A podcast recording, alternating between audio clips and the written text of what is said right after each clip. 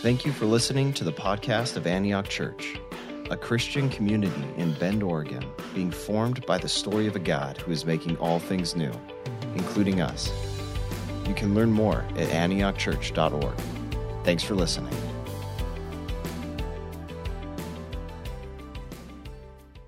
Morning, Antioch. My name's Evan. I'm one of the pastors here, um, and I really am excited to share with you all this morning uh, to speak on behalf of God's Word. But before we jump into that, I just want to take a quick moment and echo the appreciation of teachers. Um, my wife is a Spanish middle school teacher, and so I don't quite have a firsthand look, but I have a pretty intimate look at the reality of teachers, and you all are saints, like already saints. Um, I don't know how you do it, but I'm so grateful um, of your incredibly generous love uh, towards the children of our schools. Um, it's incredible work, and we appreciate it. So, thank you. Before we jump in this morning, just a, a quick reminder uh, of where we're at. Uh, for the last several months, myself, Nathan, Amy, Jarell, and Linda have been working together uh, collaboratively through this book of Ruth. And for me, a bit about me, I'm a verbal processor. And so that means I don't really know what I think until I speak it a lot of times. And so the reality is that they've been so patient with me. And this sermon is basically uh, the product of their willingness to listen to me talk. Um, so you can say thank you to them uh, for their willingness and their grace and their patience. But in all honesty, it's really been a joy uh, to work together um, and to collaborate on, uh, on this journey.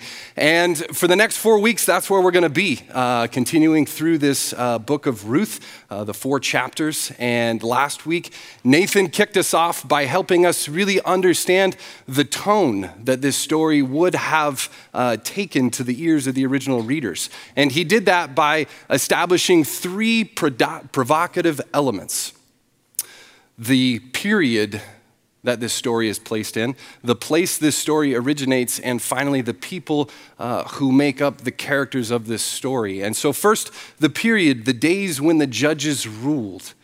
Nathan helped us understand that this period in Israel's history was incredibly brutal and violent and marked with uh, a series of rebellious, sinful seasons uh, that would have brought about serious feelings and emotions of anger, of remorse, of frustration, uh, of even fear, uh, just at the very mention of this season, the days when the judges ruled. And then, second uh, provocative element was the place, Moab, which was ground zero for this rebellious history, this rebellious season. Moab was known as enemy territory, it was a violent and hostile foreign land for the people of Israel. And then finally, the names of the people that make up this story are actually incredibly provocative. And he started off by helping us understand Elimelech, who, whose name translated means, My God is King. And at the end of last week, we came to realize that, in fact, Elimelech believed that he himself was king of his own life. And unfortunately, that resulted in a, in a premature death for him. Uh, the second names that we come across are Mahlon and Chilion, uh, which are the sons of Elimelech. And their names mean sickly and death. And they die pretty quickly. and then finally, Naomi, whose name means pleasant and sweet. Now, the ironic fate of Naomi's name this morning will be revealed as she transforms from a woman who is defined as being pleasant and sweet, into the kind of woman who changes her name, her very identity, into Mara, which, as we heard Medell read, means I am bitterness. And so this morning, this is where we pick up the story the story of Naomi, a widow, a childless mother a vulnerable immigrant in a hostile foreign land. She's been displaced from her home in Bethlehem, not by her own will, but by that of her husband Elimelech, who, in the face of famine in Bethlehem, decided to pick up his family, his wife, and two sons, and move them to Moab, this enemy territory. And understanding that this was a patriarchal culture, it would be safe to speculate that this probably was a decision that Naomi had little to no influence in. Her voice was probably not heard in this decision. This was Elimelech's call. And so she's been displaced from her home against her will. She's also facing, facing death and despair of, of unprecedented proportions. They get to the land, and first her husband dies. And in a culture where men are the sole providers of the home and of the security and of the income, the reality is that with Elimelech's death also came the death of Naomi's current hope. Her current reality is gone. And then quickly following are the deaths of their sons, Mahlon and Chilion, which, again, being men, their responsibility would have been to take care of the parents as they age. And so, with their deaths also comes Naomi's death of her future hope, her future reality. And so, this is a woman that is absolutely haunted by the reality of death and facing depths of despair that we almost can't even imagine. She is a single, impoverished immigrant woman in enemy territory. This is an absolutely brutal reality. So, the emotion that this story is already evoking within us,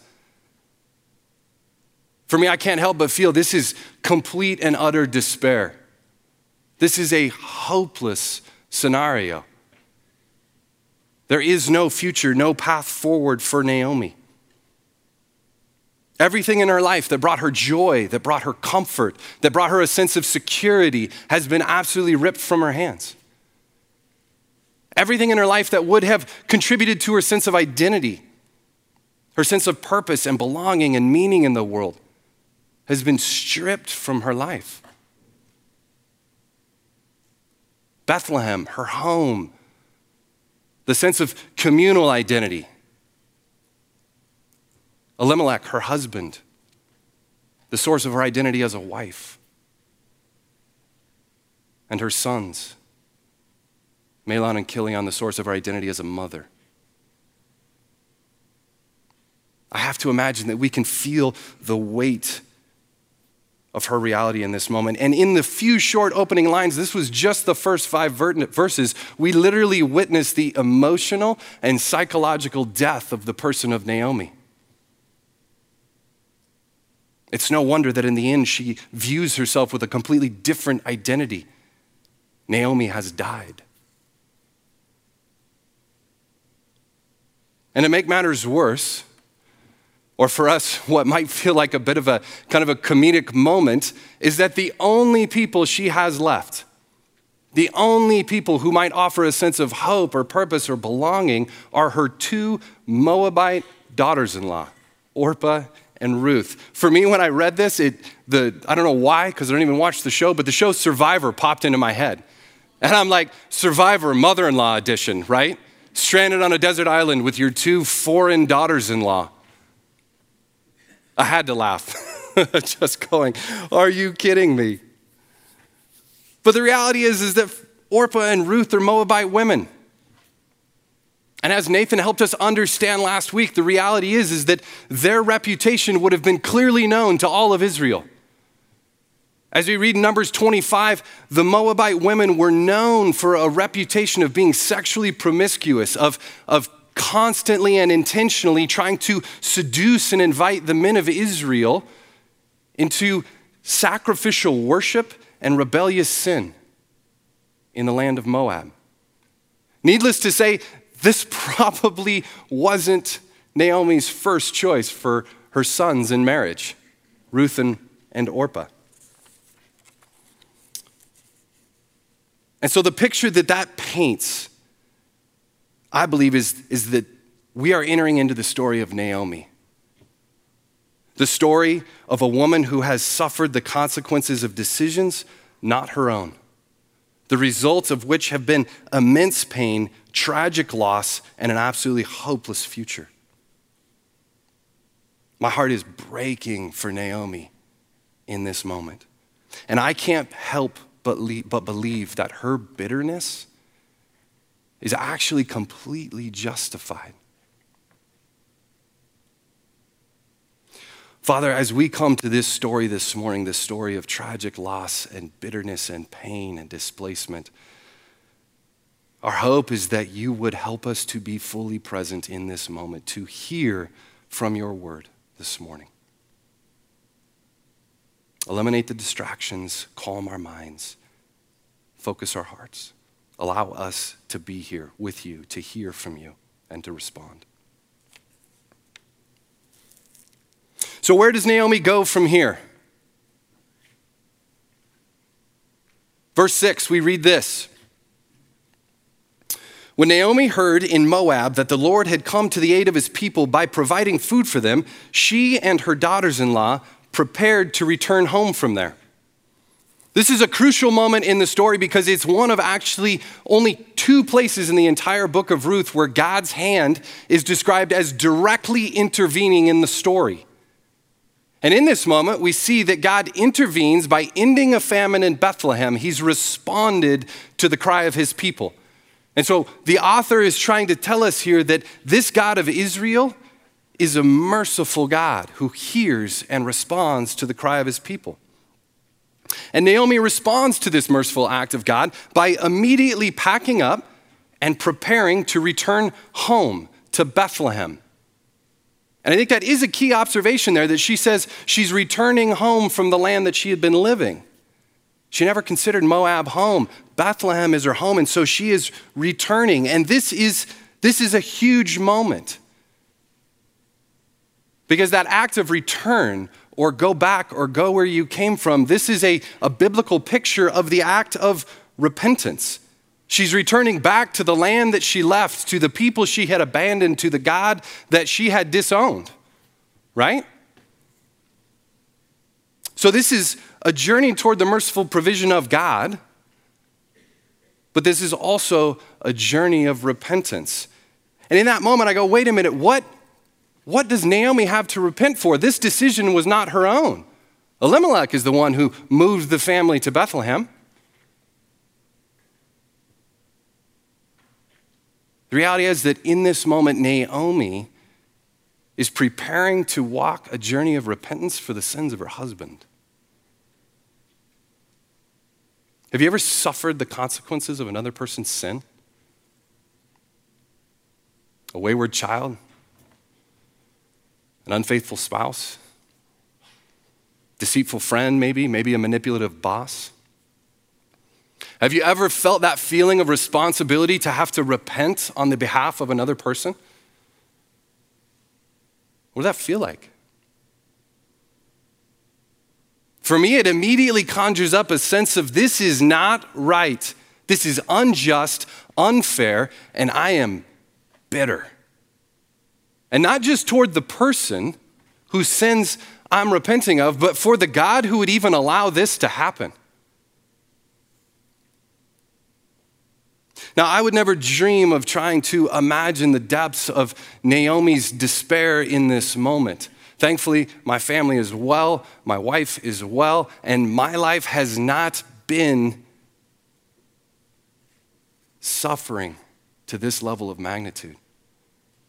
So I don't claim to know exactly what Naomi's feeling here, but in this moment, I do know what it's like to be separated by both distance and time separated from a community who knows me, that I'm participating in, from a family who loves me, from a God who has been faithful to me. I've lived seasons of rebellion and sin, and I've turned my back on the relationships that cared for me, and I've burned bridges, and I've rejected all who would pursue me. And I've also faced that moment that broken, desperate moment of realizing, man, I just want to go home. I just want to repent. I know what that feels like. And so I have to imagine that in this moment, uh, Naomi is picturing herself returning to Bethlehem, her home, to the community who, who has known her who has watched her enter into relationship with Elimelech and maybe witnessed the birth of her sons. And she's also returning to the promised land, the land of the God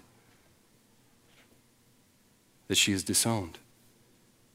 And so when I try to imagine that and I re- imagine my own journey of repentance, the words that come to mind that help shape and frame those emotions are words like embarrassment and shame and rejection. I'm so thankful that I was received with love and grace. But I have to imagine that in this moment, this is some of Naomi's experience, some of what she's feeling. And so, with this in mind, Naomi, Orpah, and Ruth prepare to set out on this journey to Bethlehem. Now, I'm curious has anyone ever walked the road from Moab to Bethlehem? Anyone? this was about 40 miles or so through a brutal desert, sheer wilderness. For some of us, that's like absolutely unimaginable, right? Like, not my cup of tea. For some of you people that are like major adventure sports people, you're like, yeah, sign me up for that, right? But remember, this is three women traveling on foot 40 miles, two river crossings in the middle of it. And all the while, they're traveling through a land with a reputation for incredible violence. Can you imagine what they're facing in this moment? And here's the really, really amazing thing is that in this moment, Naomi decides to actually take it up a notch. She goes, let's, let's raise the stakes here a little bit. So in verses 8 and 9, we read this. Here's, here's what she says to Ruth and Orpah in this moment. They've set out on the road to Bethlehem, and she stops and she turns to them and she, and she says, Go back each of you to your mother's home. May the Lord show you kindness as you have shown kindness to your dead husbands and to me. May the Lord grant that each of you will find rest in the home of another husband. On the surface, this looks like a blessing, like an act of kindness from Naomi. She is extending them a kindness. But in actuality, I think if we dig a little bit, we see that beneath the surface, what this is, is actually Naomi's attempt to divorce herself from Ruth and Orpah. She's admitting her own frailty, her own weakness, her own hopelessness, and she's handing them over into God's care. She's saying, I can't take care of you anymore. I have nothing left to give. And the only hope for you here is in God's provision and God's care. There's nothing left for me. Notice that she doesn't ask a blessing upon her own life in that moment. She's accepted her fate. She's giving in to despair. And this blessing of hope offered by a hopeless woman is an absolute key part to this story because it speaks to the, to the depths of what's happening right here. You see, this blessing that she offers to Orpah and Ruth is not just any blessing. This isn't just wishing them well on their journey back home. This is Hesed. It's the Hebrew word for what we would consider an incredibly extreme act of kindness and love that is absolutely crucial in that moment. And so head has said is described as this First, it's absolutely essential to the survival of the recipient. Without this blessing, this act of loving kindness, the person dies. Second, this act of Hesed is committed in the context of an intimate relationship. So, handing a $20 bill to the person standing on the corner is a, is a kind act. It's something that we should all, at the very least, consider. But it's probably not going to be essential to that person's survival, and we probably don't know the person's name. And so, while this is a good and kind act, this would not be considered Hesed.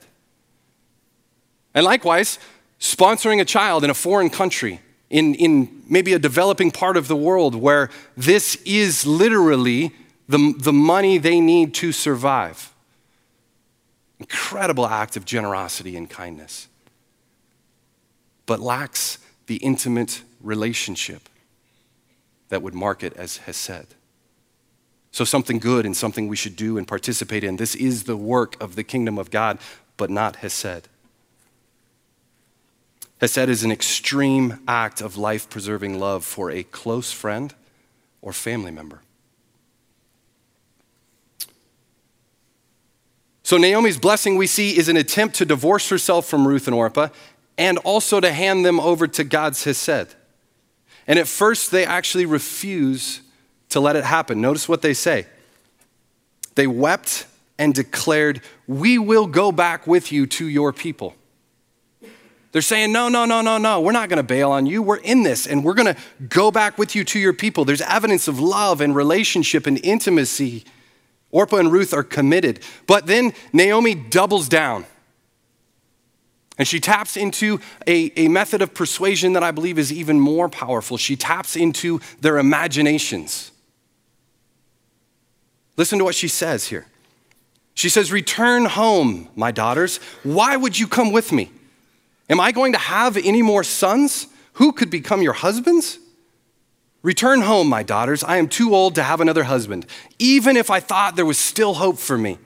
Even if I had a husband tonight and then gave birth to sons, would you wait until they grew up? Would you remain unmarried for them?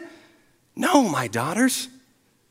It is more bitter for me than for you because the Lord's hand has turned against me. What an incredibly logical argument, right? Like she literally just walks them through. If I get pregnant tonight, if I meet a husband and then give birth to two healthy sons, that nine month process, are you really going to then wait around for an additional 15 years plus for them to come of age to marry? I feel like Ruth and Orpah in that moment would be kind of like, yeah, point taken. I get it. I'll return home to the land. But I think, again, if we look a little bit deeper here, I think Ruth is actually helping them to imagine the depths of her own hopelessness. Look at the language she uses to describe here. Return home, my daughters. Why would you come with me? Return home, my daughters. I am too old. Even if I thought there was still hope for me, even if I had a husband, it is more bitter for me. The Lord's hand is turned against me. What looks like at first kind of a, just a self centered rant. Like, come on, Naomi. The world's not just about you, there's other people in the world. I actually think this is an absolutely beautiful moment and, and, and something that is worth lingering with. This is a desperate cry of pain born from a life that has been fraught with intense suffering and intense pain. And she's crying out in this moment to Ruth and Naomi, people, women who know her intimately, who have been with her through decades of life. Naomi is bringing the reality of her past from the deepest depths of her soul into this present reality, this present moment. She brings the darkest thoughts from the recesses of her mind into the light of day. She makes them known through speech. What was unknown has become known. This is a cry of lament. Now, this week, as I was preparing, I was I, I love reading through poetry, and so in the morning I was reading through some poetry. That might sound weird, but I like poetry. Um, and I came across this poem that I think really captures uh, the, the, sense of desperation and the sense of isolation uh, that Naomi is exuding here. And I'd love to read it for you guys this morning. I am overwhelmed with troubles, and my life draws near to death. I am counted among those who go down to the pit. I am like one without strength. I am set apart with the dead, like the slain who lie in the grave whom you remember no more, who are cut off from your care. You have put me in the lowest pit, in the darkest depths. Your wrath lies heavily on me. You have overwhelmed me with all your waves. You have taken me from my closest friends and have made me repulsive to them. I am confined and cannot escape. My eyes are dim with grief. Anybody know the author of the poem? This is Psalm 88. This is scripture. What looks like kind of a self centered cry of despair is actually an authentic expression of the historical tradition of Christian faith. This is actually a biblical lament that is faithful to the tradition and invites us into the very presence of God. This psalm has been crafted for this moment. How many of us grew up in a church culture where biblical lament was not, not even recognized or tolerated? How many of us grew up in a, in a Christian culture where the expectation was the happy, cheerful, life is good kind of running soundtrack? Anyone?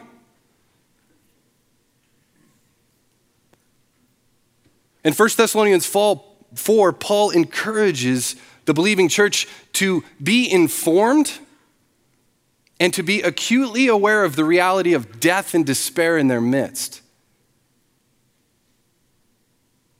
To be incredibly aware and informed about the reality of death and despair in their midst. Why? So that they could grieve, so that they could lament, so that they could name what is broken in their midst, and so that they could then hope in the mercy of a God who has been shown faithful because he showed up in the world in the person of Jesus and conquered death and despair.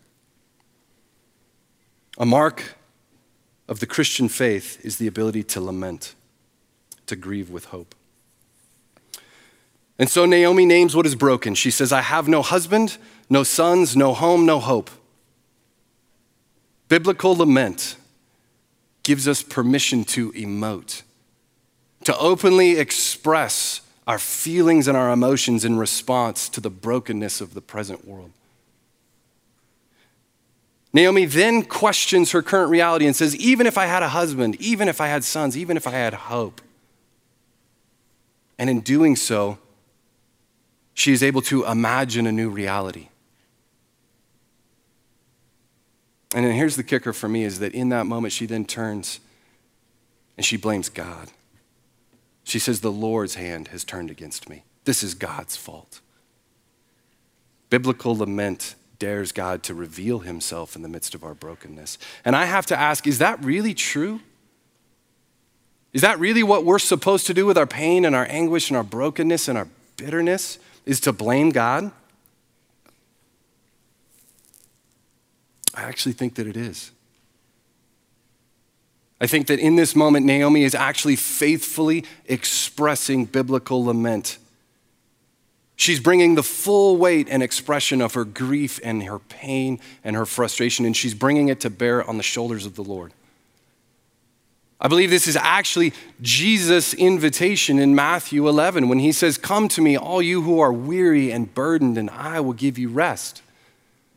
Why? Why does Jesus invite this? It's because he can take it. It's because he actually wants to take it. As a father who, who loves his children, in that moment of pain and anguish and suffering, when, when they're experiencing any kind of pain, the desperate longing of my heart is run to me. Run to me. Emma, Wyatt, run to me. Why? so that I can comfort you, so that I can hold you, so that I can remind you of who you are and that you are loved. And I'm with you in this. I feel your pain. We lament because God is already there with us. He is present in the midst of the pain, desperately wanting to wrap us in his arms and to remind us of his faithful and loving presence. Naomi finishes her lament. And again they wept. And then Orpah kisses her mother in law goodbye, and she turns and goes. A lot of people try to compare and contrast right here Orpah and Ruth's decisions. Orpah kisses her mother in law goodbye and leaves. Ruth chooses to stay and cling. Orpah's wrong, Ruth is right. I disagree. I think Orpah actually makes the logical decision in this moment. The road ahead is heavy and burdened and dangerous and vulnerable. And on top of that, Naomi has straight up rejected her. She says, No, go back to your own people. I can't take care of you. I think Orpah is making the logical decision, and I think Orpah is actually making the decision that we would make in this moment which stands at a stark contrast because it makes Ruth's decision to cling in this moment so absolutely amazing. You see, the language that she uses in response is intense. Verses 15 through 17, here's how it goes down. It says, Look, said Naomi, your sister in law is going back to her people and to her gods. Go back with her. But Ruth replied, Don't urge me to leave you or to turn back from you. Where you go, I will go, and where you stay, I will stay. Your people will be my people, and your God, my God. Where you die, I will die, and there I will be buried. May the Lord deal with me, be it ever so severely, if even death separates you and me. This language is intense, it's extreme. Her decision is clearly illogical. This is not the right thing to do in this moment. It's extremely dangerous, and it's absolutely necessary for Naomi's survival. Ruth is the last hope. Everyone else is gone. And it's in this moment that Ruth enters into a covenant promise that covers not just her life and not just her death, but even her burial. She has committed herself to Naomi. In this moment, Ruth sacrifices her own life for Naomi's life. Who does this look like? This looks like Jesus. Jesus, who sacrificed his life so that we might have life. Jesus, who unites himself to us in a covenant promise that covers life, death, and resurrection. Jesus, who is faithfully present in the midst of our broken realities. Ruth, in this moment, is the full embodiment of the sacrificial covenantal, faithful love of Jesus, and it's beautiful. This is the moment in the story that our hearts have been longing for. This is the moment that all of the death and the despair and the tragedy it's building to this moment and in this moment we see Ruth as the beacon of hope for Naomi. Here's what's amazing. It's also incredibly ironic. Earlier in the story, Naomi turns to Ruth and Orpah and, and attempts to extend Hesed to them, attempts to give them over into God's loving care. And instead, what we see in this moment is that through Ruth, God offers Naomi Hesed. And in doing so, offers Naomi a new hope, a new future, and a new life. Through Ruth, God is extending Hesed, his faithful, loving kindness to Naomi. Hope is breaking into the story. The momentum is shifting from despair and tragedy and death to one of hope and looking toward the horizon to what's coming. But here's what I love about great art, right? That's what Nathan described the book of Ruth as last week is going. This is a beautiful work of art. And with art, we don't just glance at it, we linger we sit with it and we allow it to actually soak into and saturate our souls. And so, in this moment, as we linger, here's what I see. In Ruth's covenant promise to Naomi, she says, Where you die, I will die, and there I will be buried. The commitment goes beyond Ruth's own death, it goes to her burial. She's going to be buried in this land with these people.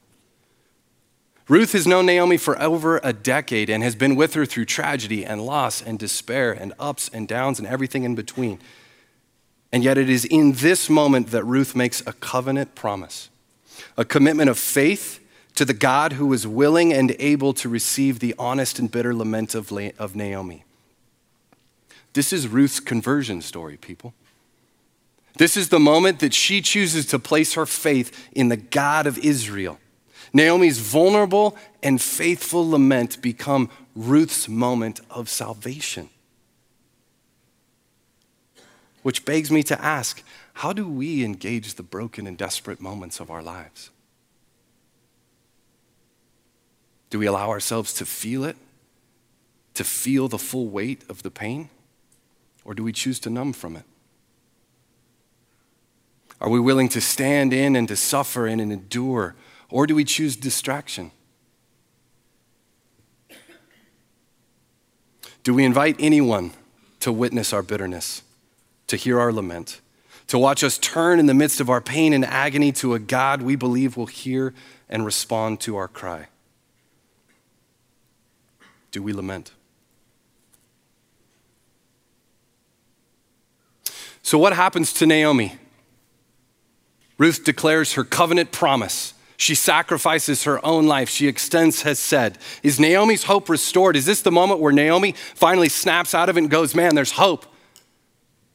We got this. We got a path forward.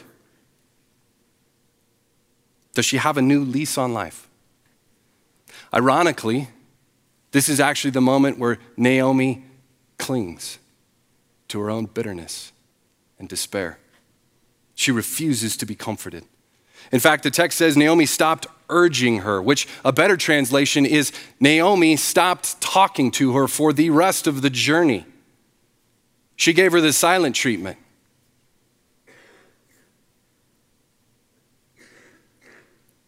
Listen to what she says upon arriving in Bethlehem. So the two of them went on until they came to Bethlehem. And when they came to Bethlehem, the whole town was stirred because of them. And the women said, Is this Naomi? She said to them, Do not call me Naomi, call me Mara, for the Almighty has dealt very bitterly with me. I went away full, and the Lord has brought me back empty. Why call me Naomi when the Lord has testified against me and the Almighty has brought calamity upon me? Naomi has been physically reconciled to her home, to her people, and to her God, and yet she remains spiritually and emotionally hardened. The tangible presence of God's faithfulness, Hesed hasn't alleviated Naomi's bitterness. It hasn't healed the wound. It hasn't really changed her circumstances. At least not yet which tells us that while God's presence is faithful in the desperate and broken moments of life, it is still upon us to recognize and receive it. So this morning, the question for me is as we encounter this story of brutal tragedy and death and despair, and then it shifts gears into hope, and all of the emotion that, that that evokes from within us. That is a response. That is our hearts being drawn towards something. That is our hearts longing for the good news of this story.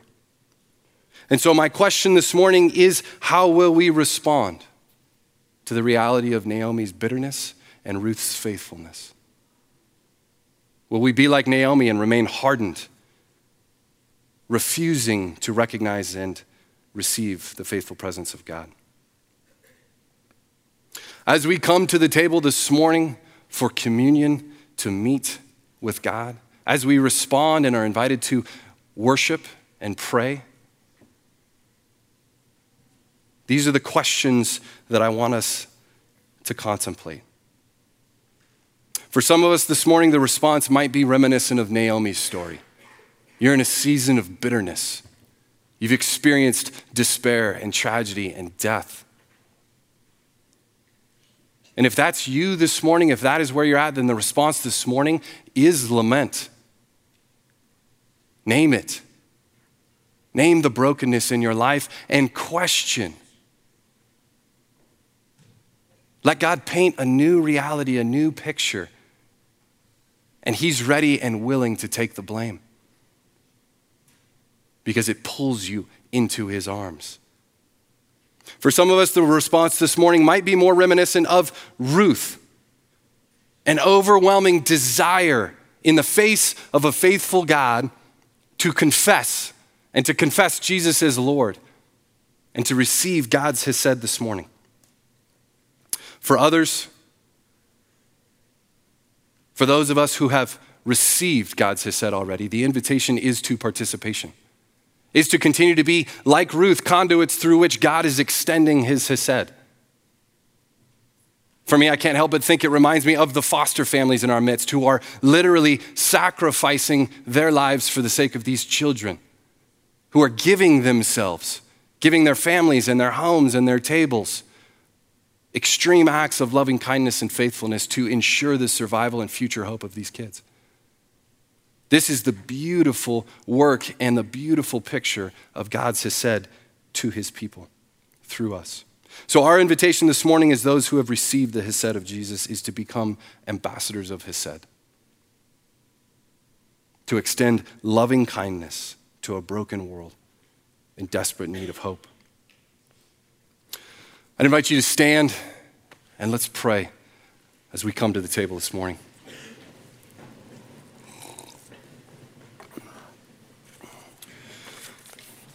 Father,